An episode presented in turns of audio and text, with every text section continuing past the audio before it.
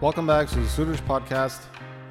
In the previous chapter, we heard how Baba Gurditta ji was born in Doroli, how he received the name Gurditta, and how he got the title Baba from Guru Nanak's son, Siri Chand.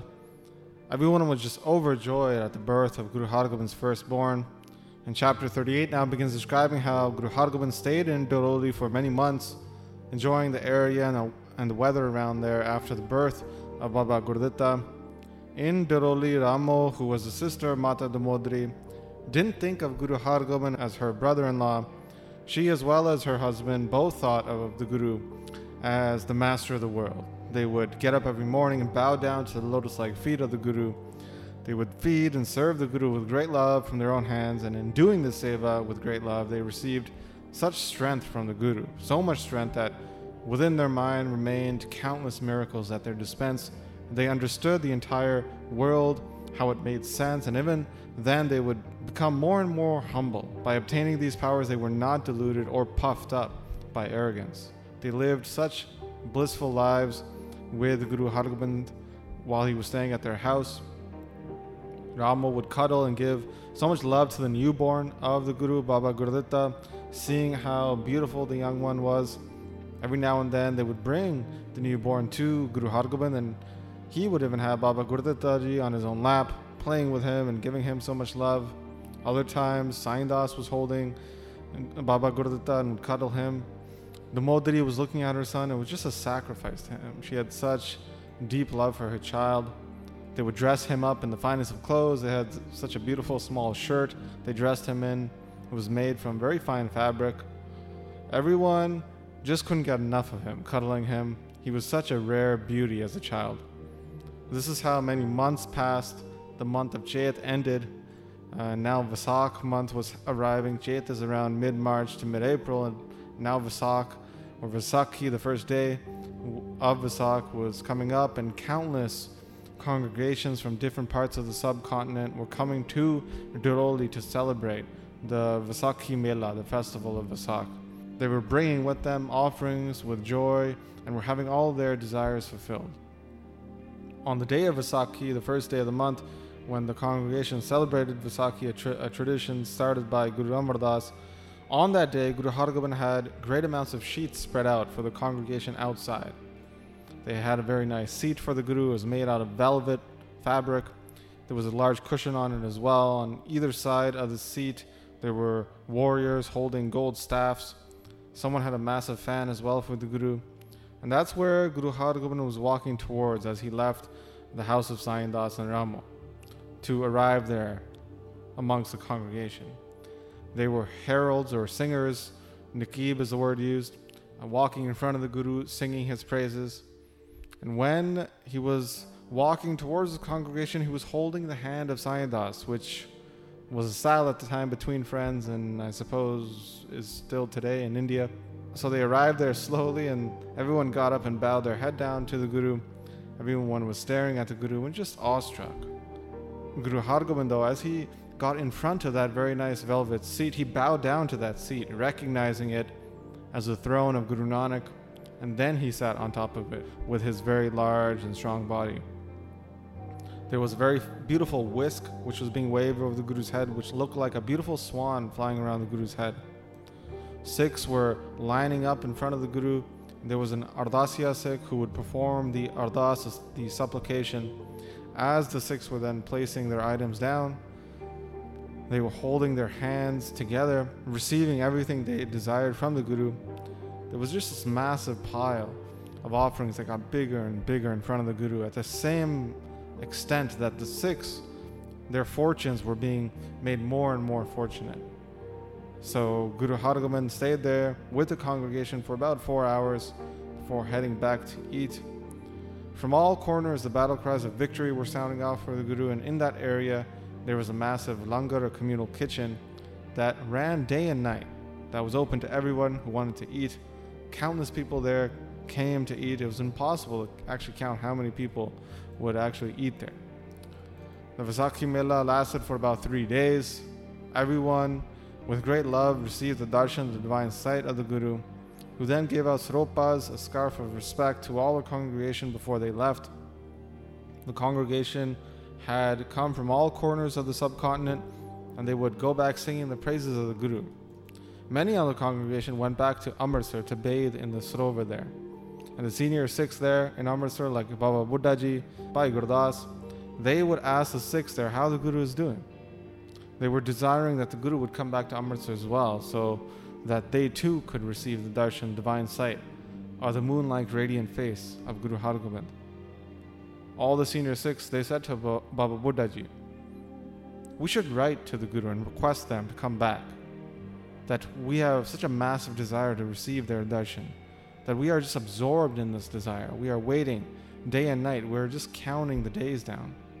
Oh, Master, please come back to your own house. How can you enjoy staying there in Dharauli? This area here is the auspicious spot of your father and grandfather who have made this pilgrimage site. How can you forget about this spot? You should come live here like your father and your grandfather did. So, in this way, Baba Buddha wrote out the letter and Bhai Gurdas and gave it to another, another Sikh, who then quickly went to deliver the message to Guru Hargobind. So, he traveled down south to Dharauli, which is about 120 kilometers south of Amritsar. He received the divine sight of the Guru and bowed down. He then requested to the Guru. The Guru asked him first how he was doing. Before that Sikh then read out that letter. And immediately, when Guru Hargobind heard this, he thought, yeah, he should go back to Amritsar. Then, though, the Guru sent a letter back to them, replying, saying, Don't worry, we will not be long. We will be back there in Amritsar. In Dharauli, everyone's affairs have been arranged. But you should all, with great love, recite Gurbani of the true Guru, which is the giver of liberation both in this world and the next. So the Sikh then, he took that message and he went back to Amritsar. He read it out for everybody there. They were all so happy that the Guru would be coming back soon. And Baba Buddha Ji then said to everyone in there, he said, The Guru will now come and fulfill our desires. But we should, after Reharas in the evening, all get together and slowly, slowly walk around Harmandir Sahib with great love and sing Gurbani. We should think about our well being in this life and the next, just like how Guru Hargobind wrote to us in that letter.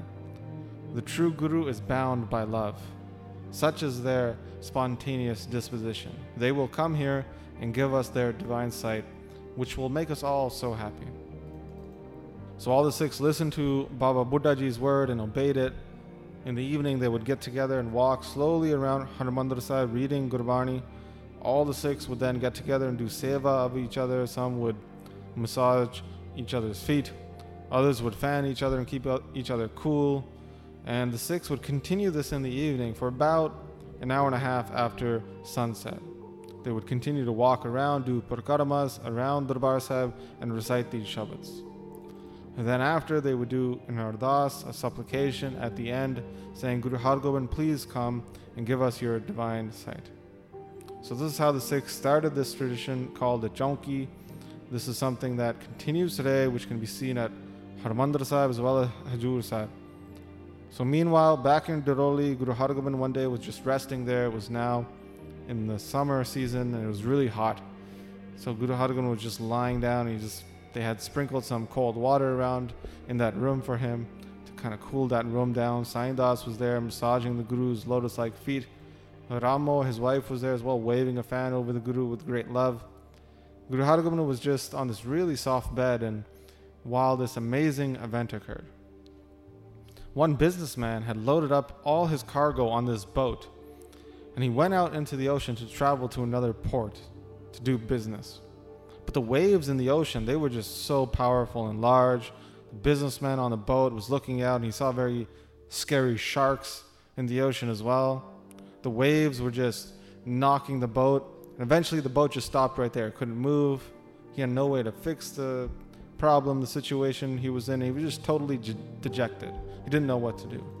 He just took the refuge of the Guru's sanctuary. He just called out to the Guru, requesting the Guru, saying, Please, please protect me. You are the protector of your Sikhs. This is your nature. Meanwhile, Guru Hargobind was just resting there and he understood everything immediately.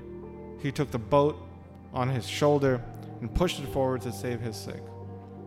Ramo and everybody there was just looking at Guru Hargobind like he was asleep. But then Ramo was looking closer and he saw all this water just dripping down from the Guru's hair. The Guru was lying there, his hair was open, it was spread out on the cushion. Ramo was just shocked. She was thinking, Is this sweat? How could it be this much? So then she turned to Saindas, her husband, and said, What's the deal here? How could this be sweat? This, look how much water is coming out of his hair. Saindas replied, saying, This is not sweat. There's so much water here because Guru Hargobind right now is in the ocean helping out a Sikh get out of a tough spot. Just quiet down, continue on with the seva. Please do not speak loudly.